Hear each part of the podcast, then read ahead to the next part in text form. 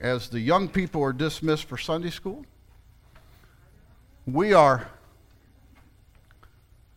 continuing in our four-week series on grace. Today is the second week, talking about grace.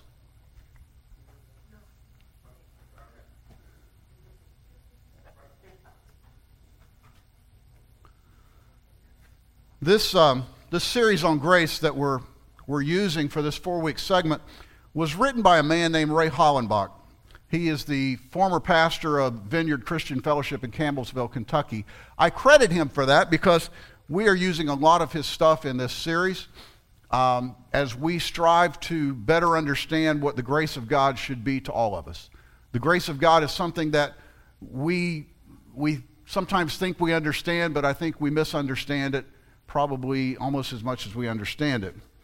Last week we saw that God's grace means so much more than forgiveness. We like to think of grace as forgiveness, and yes, it's that. But it means so much more than just forgiveness. Grace can teach us a new way to live our lives. There is a great challenge facing followers of Jesus today. And that challenge is that we as believers often have a very limited view of God's grace. We like to focus on one part of it. And although the grace of God is greater than we can grasp, and it's at the same time it's more accessible than the air we breathe, in many churches, grace has been captured and domesticated for their own personal use. Let me say that again. In many churches, grace has been captured and domesticated for their own use. In other words, it's been turned into something that it really was never meant to be. The grace of God is something that is so powerful that it can reach across every culture, it can reach across every gender, every generation, and sometimes it's simply been reduced to meaning nothing more than forgiveness for everyone. And it is that, but it is so much more than that. And sadly, a lot of people look at it as nothing more or nothing less than just forgiveness. That's it. We have turned it to our uses as opposed to God's uses. Many people say, well, God loves me just the way I am. And we're comfortable with that statement, right? What we're not particularly comfortable with, though, is the statement, God loves me so much that he won't let me stay just the way I am. We don't like that one near as much. We like to go back to that, well, God loves me just the way I am because I'm comfortable there. But the truth is, God loves us so much that he won't let us, his grace will not allow us to just stay the way we are. Last week, we learned from Titus chapter 2, verses 11 through 14, that first grace saves, and after it saves, it teaches us. Most of us are okay with receiving forgiveness, right? In fact, we love that part of grace. We love the part of grace that forgives our sins, but we are not nearly as excited when it comes time to learn how to deny ungodliness and worldly passion and live sensible and upright lives. We are not very excited about that part because it requires change. And sometimes it requires something on our part.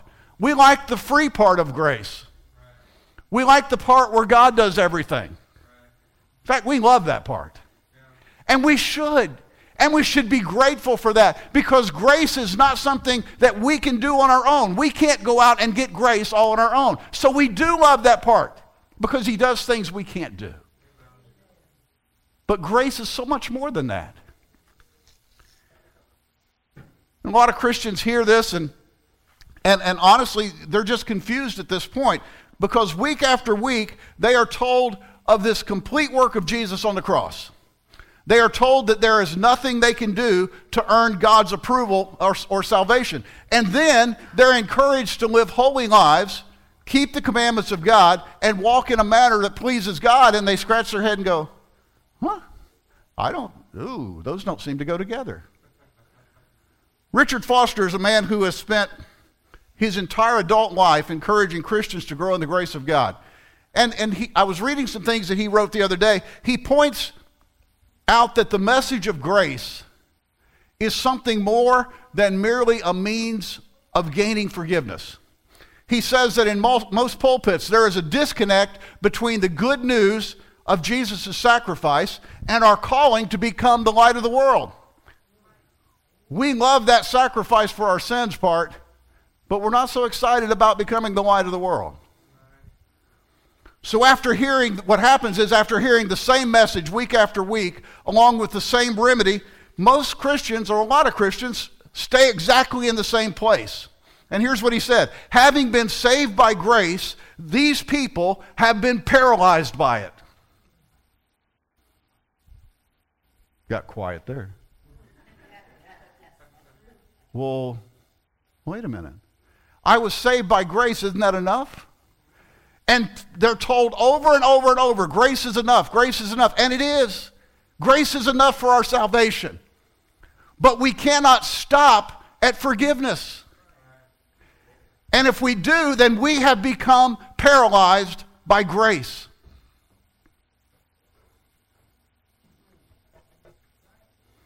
If we remain camped at the notion that God's grace is just another way to describe forgiveness, we will never discover that there is grace for everyday living, there is grace for relationships, and there is grace for ministry to others. We will stop right there. Grace is so much more than forgiveness for when we've sinned. I made the statement last week, and I will probably make it a lot more times in the future. If we wait until we've sinned to call upon the grace of God, then we've squandered the greater part of grace. Now, does that mean we don't ask for forgiveness? No. Does it mean that we don't seek the grace of God when we've sinned? No. It just means we don't get paralyzed by grace and stop right there. We keep going in grace. In the New Testament alone, there are a lot of connections between grace and truth, grace and power, grace and spiritual gifts, grace and thanksgiving, grace and generosity, grace and provision, grace and suffering, grace and destiny, and that's just the beginning of the list, because grace is not just forgiveness. There's grace in all of these other things, and they're all ours. If our view of grace is limited to forgiveness alone, then Jesus cannot be our model for how to receive grace, live in grace, and depend upon grace. Don't get paralyzed just because you were forgiven of your sins by grace. Continue to grow in grace. Who taught Peter, John, and Paul, and countless other believers to live the kind of grace-filled lives we see in Acts and other places in the Bible? How does grace apply to everyday life in a manner that we are conscious of the supply and know how to use it? To those who have been in church for a long time, basically grace means that Christians got a really good deal. We didn't have to do anything, Jesus did it all. And in a way, that's true. In church circles, grace has been defined as not getting what we deserve or getting something that we didn't deserve. God's unmerited favor, the acronym, God's riches at Christ's expense, grace. And all of those things are true. But they only tell part of the truth. And these partial truths can actually harm our spiritual formation. If we don't understand that grace is so much more than that, then it can be harmful for us to accept grace as just forgiveness, because then we stop and we become paralyzed by grace. And I would ask you this morning, are you paralyzed by grace? Have you stopped at forgiveness? People say, well, I'm just a sinner saved by grace. There's nothing good inside of me. I'll always be a sinner, and that's what I'll always do. And there's sadly people that have been singing that same song for 40 years. It seems that some folks agree with the sin diagnosis. And when they agreed with the diagnosis, they apparently thought it was a permanent condition. I'm a sinner, and I'll just accept it. No, you don't have to accept it. You are a sinner forgiven by grace. You are a sinner who your sins are gone. You don't have them anymore. And you can stop sinning. That's the next part. A lot of people say, well, I'm just a sinner, saved by grace, I'll always be. Stop it. Stop it. That's not where God wants you to be. That's not where God wants you to live. He doesn't want you to live in that cycle of sin and grace and sin and grace. He wants you to live a victorious life. He wants you to live a life that's overcoming.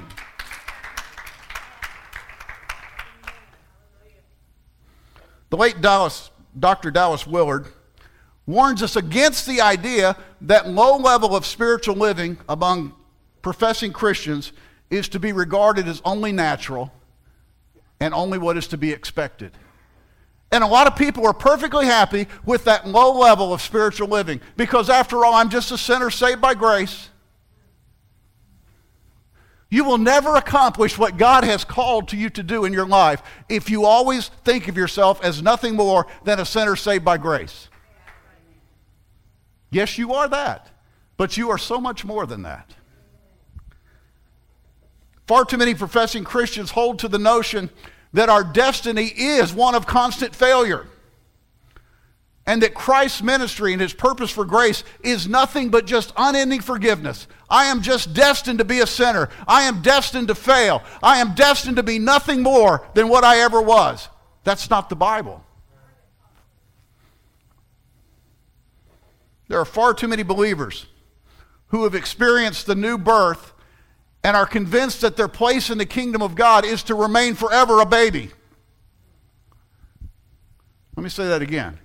There are far too many people in this world, too many Christians, who have experienced a new birth, and they're convinced that their place in the kingdom of God is to remain forever a baby.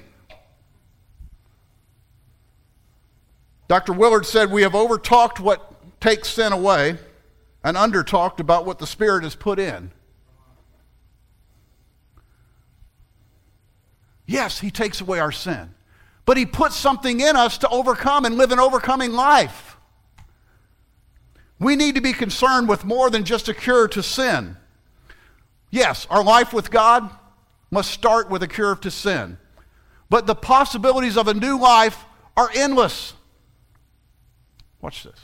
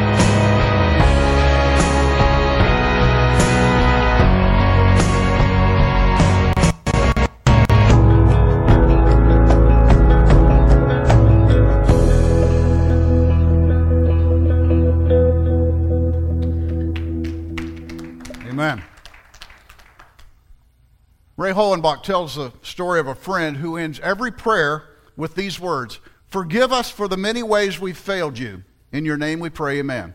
He said it didn't matter if this man was asking for the blessing on the food or asking for wisdom in an important decision. This was his closing default. This was his closing default praise, like a customized signature at the end of his prayer. He said that every time he prayed. And then Ray Hollenbach goes on to say that he felt that his friend was sincere when he prayed this prayer. But he wondered if Jesus ever got tired of hearing it. After all, what kind of friendship could ever survive if one person constantly affirms, I'm no good?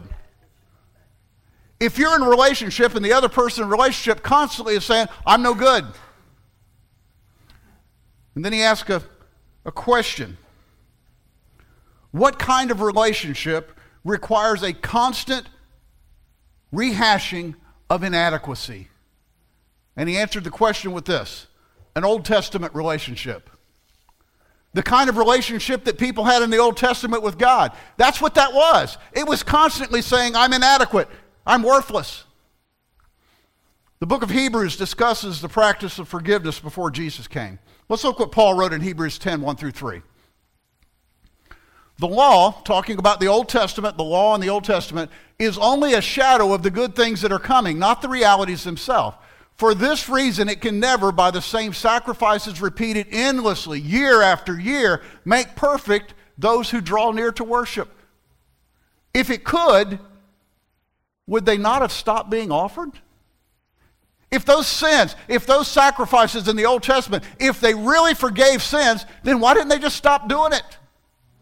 For the worshipers would have been cleansed once for all and would no longer have felt guilty for their sins. But it didn't cleanse their sins. And so every year, they just felt guilty again. But those sacrifices are an annual reminder of sins. They never went away. Every year, it was, I'm a sinner again. Note the final phrase, verse 3. Paul said it was a reminder of their sins. If we look back at that friend of Ray Hollenbach's, we see that that man reminded himself of his sin every time he prayed. And the unspoken message was this, and stay with me for a minute. His friend was powerless against sin before he came to Jesus, which is true, but evidently he felt like he was still powerless. And we're not powerless over sin. We are to be overcomers. We are more than conquerors. That's what the Bible says. We cannot keep going back and saying, but I'm just a sinner, I'm just a sinner. Stop being a sinner. You know how? Stop sinning. That's the way it works. What a concept. But I can't. Yes, you can. And we're going to talk about that in a minute. Yeah. That kind of thinking that Dr. Willard was talking about with his friend, that kind of thinking was, he describes it as miserable sinner theology. That I'm never anything more than just a miserable sinner. And you are more than a miserable sinner. If you have been saved by grace, you are an overcomer. You are a child of God. And simply put, if we're told enough that we are miserable sinners who are unable to overcome our shortcomings in God's eyes, sooner or later we will begin to see ourselves in that light, even though we've turned to Christ. And that's a sad situation. Someone who has come to Christ and still looks at himself as a miserable sinner. You don't have to be. For such people, following Jesus just doesn't include the likeness or the possibility of being formed into his likeness, and that is a huge error. That type of thinking is not just a problem with our understanding of grace. It's also a problem with our understanding of Jesus. It's a problem with the understanding of what his message and his sacrifice, his kingdom, and his mission is for us. To see the work of Jesus as nothing more than just an endless offering of forgiveness of sin is to consign Jesus of an Old Testament priest. I'm just a sinner. And nothing can do anything to take away my sin. Jesus, what you did on the cross was nothing more than just act like an Old Testament priest, just offered sacrifices every year. That's not true. When our sin is forgiven, when grace has been applied to our lives, our sins are gone. But it's not stopping there. Grace helps us to go on, and it helps us to become overcomers so that we don't have to go back. I will tell you that surely the priesthood of Jesus is one that is capable of altering us at our very core. We need to be grateful that he paid the price for our sin. We need to be eternally grateful. But we should also be grateful for his resurrection empowerment, which is capable of changing us from the inside out. If Jesus would just have died and been buried and he stayed there, then we could say, yeah, he died for my sins and that was it, and I can take that grace and forgive my sins. But he didn't stay in the grave. On the third day, he rose from the dead, and he is powerful. He overcame death. He overcame hell, and we have power to overcome sin. What we need to do is usher Jesus out of the Old Testament tabernacle once and for all, and receive him as not only the source of forgiveness in our lives, but also the master of our lives and the teacher of our lives. That is the full work of grace. Let's not limit grace and put it in a box and only pull it out when we need forgiveness. Let's not hide grace away and concede, well, I'll just always be a sinner. When we do that, we are choosing to allow ourselves to be paralyzed by the very idea of grace. Make no mistake, sin is like a cancer. It will kill us in this life and in the next. Sin is serious business, and God has provided a serious remedy. It's called a new birth. Paul calls it a new creation. Peter called us and referred to us as newborn babies. And we must determine whether these phrases are merely religious metaphors or whether they depict a spiritual reality. Are those things that they just said because it sounded cool? Or is it a reality? Because the image of spiritual birth also contains a hope of growth.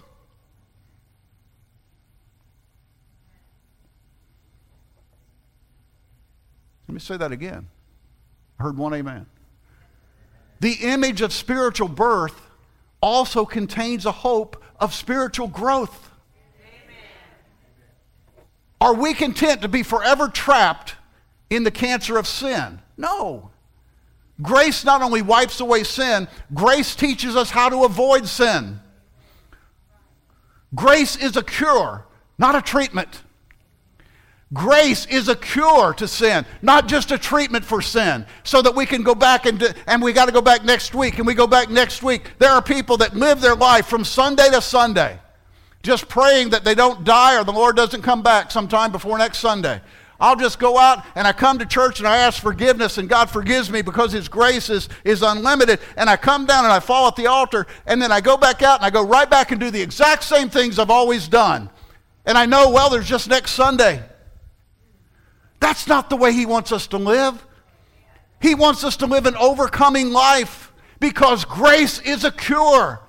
It's not just a treatment. It's not a temporary band-aid that he puts on our lives. It cures our lives.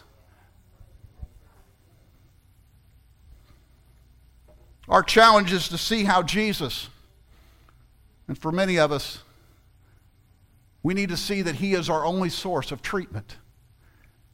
And he is more than a treatment. He is a cure for whatever sin we have in our life. When we limit the work of Jesus to nothing more than forgiveness, we lose sight of the possibilities of experiencing a new life in him here and now. And that would be a shame, because the cure not only works in this life, it works for the next one as well. Grace is more than a one-time event. It is an ongoing process. It's a process to perfect us. Titus 2:12 says, the grace of God teaches us to say no to ungodliness and worldly passion, and to live self-controlled, upright, and godly lives in this present age. That's what grace does. It teaches us to go beyond just saying, God, forgive me of my sins, and show grace to me. Get out of that cycle. Let me share a modern parable with you. Stay with me for a few more minutes. Once there were two high school students who each received scholarships to Harvard University, full rides, every possible expense paid. They were bright kids and felt kind of intimidated by the reputation of such a great college. And both of them thought when they got there, I don't deserve to be here. One student studied day and night. She gave it all she had. The other student began to enjoy the thrill of college life and parties in the big city nearby, and the freedom of being on his own for the first time. By midterm, the first student was working hard, earning C's and B's. The other student was failing every class and was put on academic probation. By Christmas, the first student had earned a 3.0 GPA. The second student had flunked out. And I would ask you the question, Which of these students laid hold to the opportunity that was given to them? Of course, the answer is the first one. Humble, hardworking.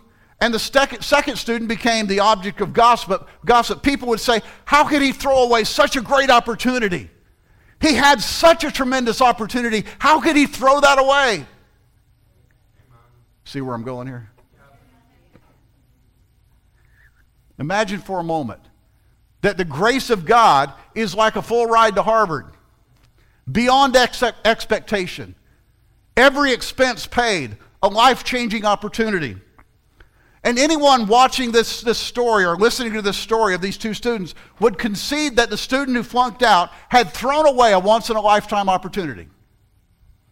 The scholarship from Harvard was a gift of grace. But the truth is this. Once they received the scholarship, the work was just beginning. They couldn't say, I got this scholarship by grace. I'm going to go to Harvard, and I'm just going to sit here and just bask in this scholarship. God's grace is very similar to this parable. He does for us what we could not possibly do for ourselves. What is beyond our reach is joyfully paid in full by Jesus Christ.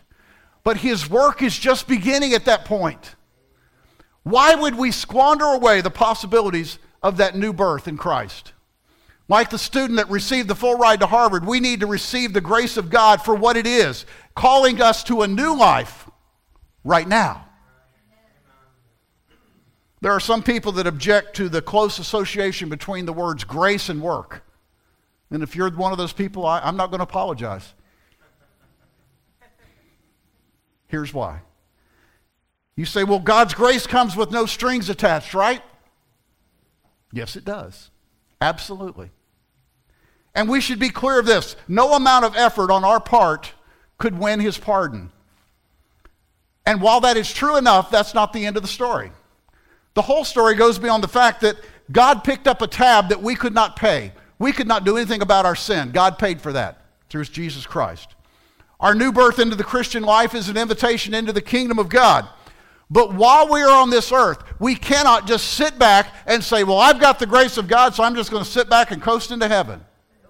No. I got mine, you go get yours. This is exactly. This is demonstrated for us in the life of the Apostle Paul. In the earliest days of after his conversion to Christ, he knew immediately that God had called him to a purpose. Paul was filled with gratitude for God's grace and forgiveness. And as a result of that gratitude and the result of that grace, he was eager to get on with God's work. He began to call himself God's fellow worker. Notice the word worker. God's fellow worker. In his calling as an apostle, he considered the church in Corinth to be God's field. And he considered himself privileged to be able to participate in the workplace. You see, Paul was aware he had no moral standing on which to preach or pastor a church. Why? Because he'd killed Christians for years. The very people he was trying to reach now, he probably had some of their family members killed. He was also aware that his qualifications were not the issue. In 1 Corinthians 15:10, he said, by the grace of God, I am what I am. And his grace to me was not without effect. No, I worked harder than all of them, yet not I, but the grace of God that was with me. Look at that strange combination of words that he puts together here. Grace and worked harder. And what was true for Paul is true for us today. When we are born into God's family, we are also born into the family business.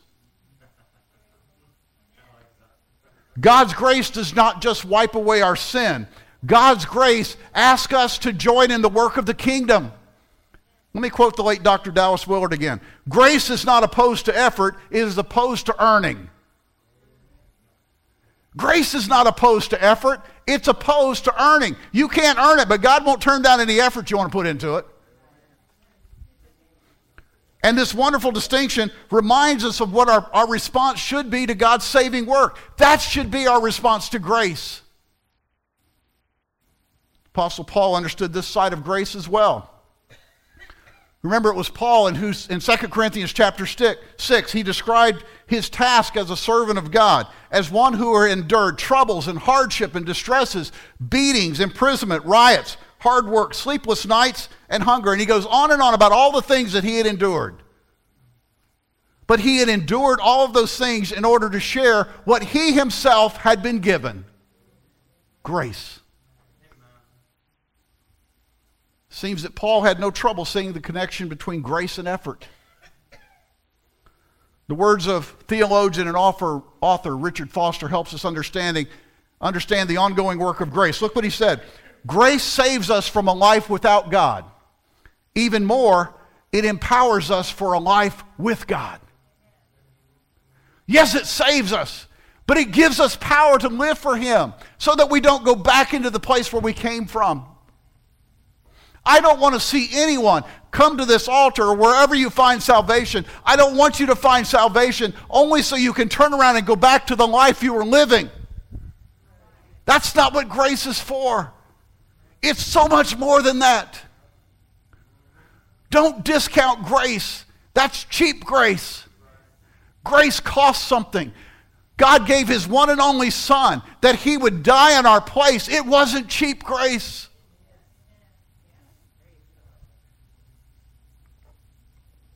The grace we receive at our new birth is only the beginning. It's the introduction. As students and followers of Jesus, we need to grow in grace. Grace opens up startling possibilities that we don't have to have this yo-yo life between sin and forgiveness, sin and forgiveness, and sin and forgiveness. You don't have to do that. The devil will tell you you do because he's a liar. He is the father of lies. And I think I said last week, that's his native tongue. He will tell you, it's fine. Go ahead and go back out into sin because you can always come back and ask for grace. That's never what God intended. Grace shows us the destiny that we have with Christ. I'll close with a couple thoughts. What is the deeper side of grace? The deeper side of grace is the discovery that our new birth should be followed by growth. And we should grow into the image of Christ. What a concept, right? Once we're born, we need to grow. In the natural, anything less would be considered unnatural or awkward. But in the spiritual realm, it seems to be quite accepted. To be born again and never grow in grace. That's fine. The deeper side of grace is that when we join the family business, we also begin to take on a family likeness. Here's another way to think of it. Co-laboring with Christ is the very activity that will help to grow this fruit of the Spirit in our lives. As we joyfully work side by side with Jesus, we begin to conform to His image. We start looking more and more like Him.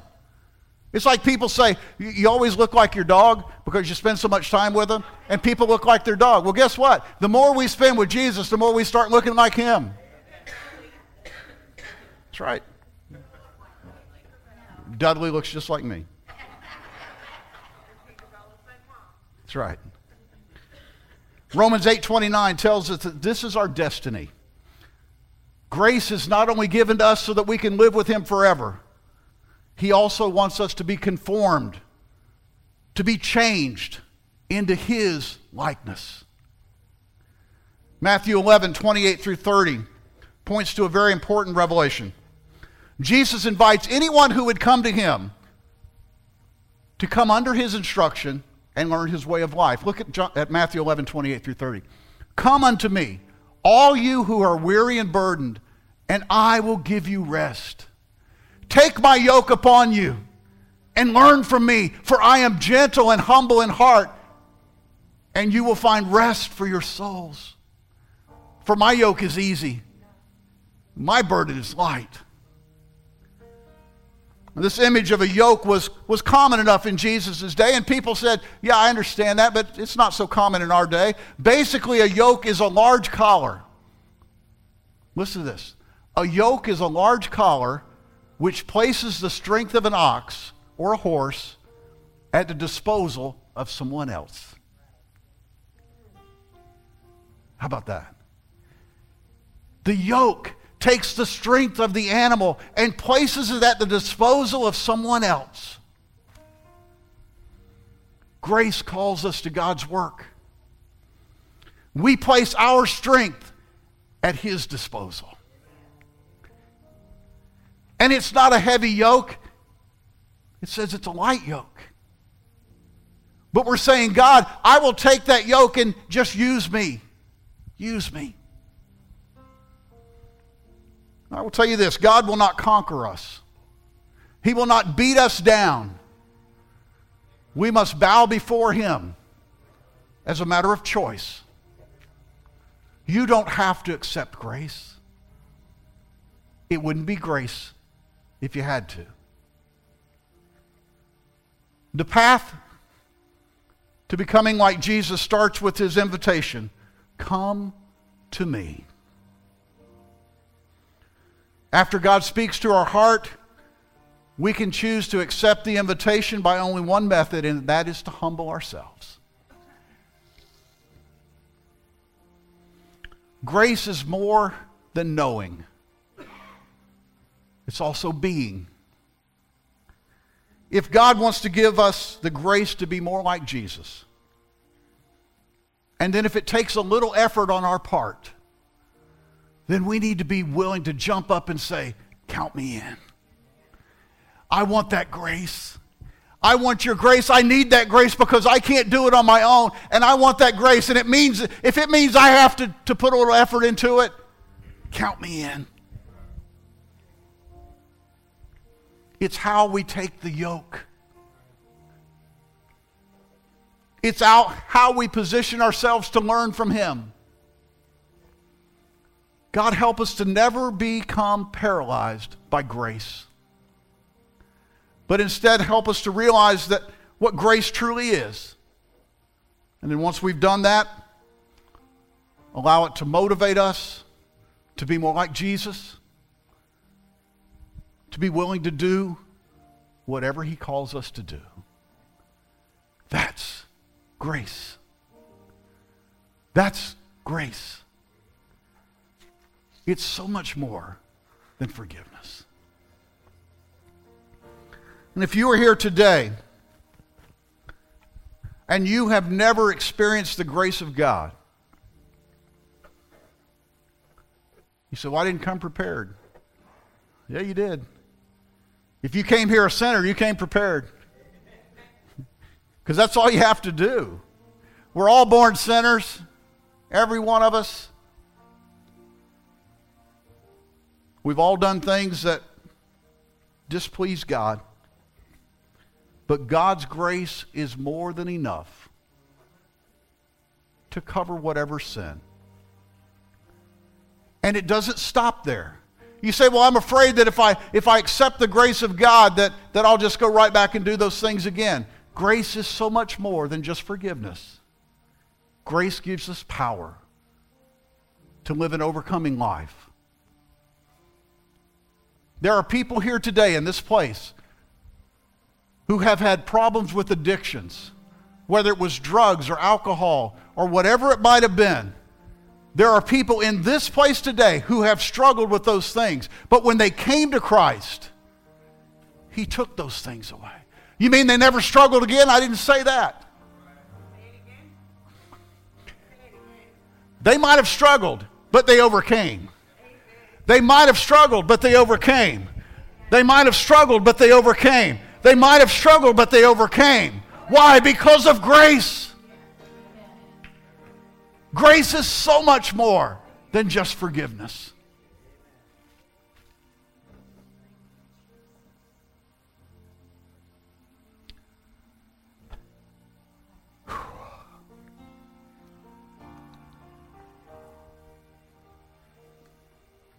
Every head bowed and every eye closed this morning.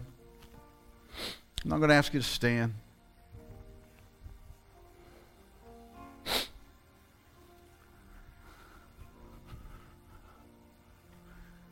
If you are here today and you say, I don't even know what to do. What I'm doing is not working very well.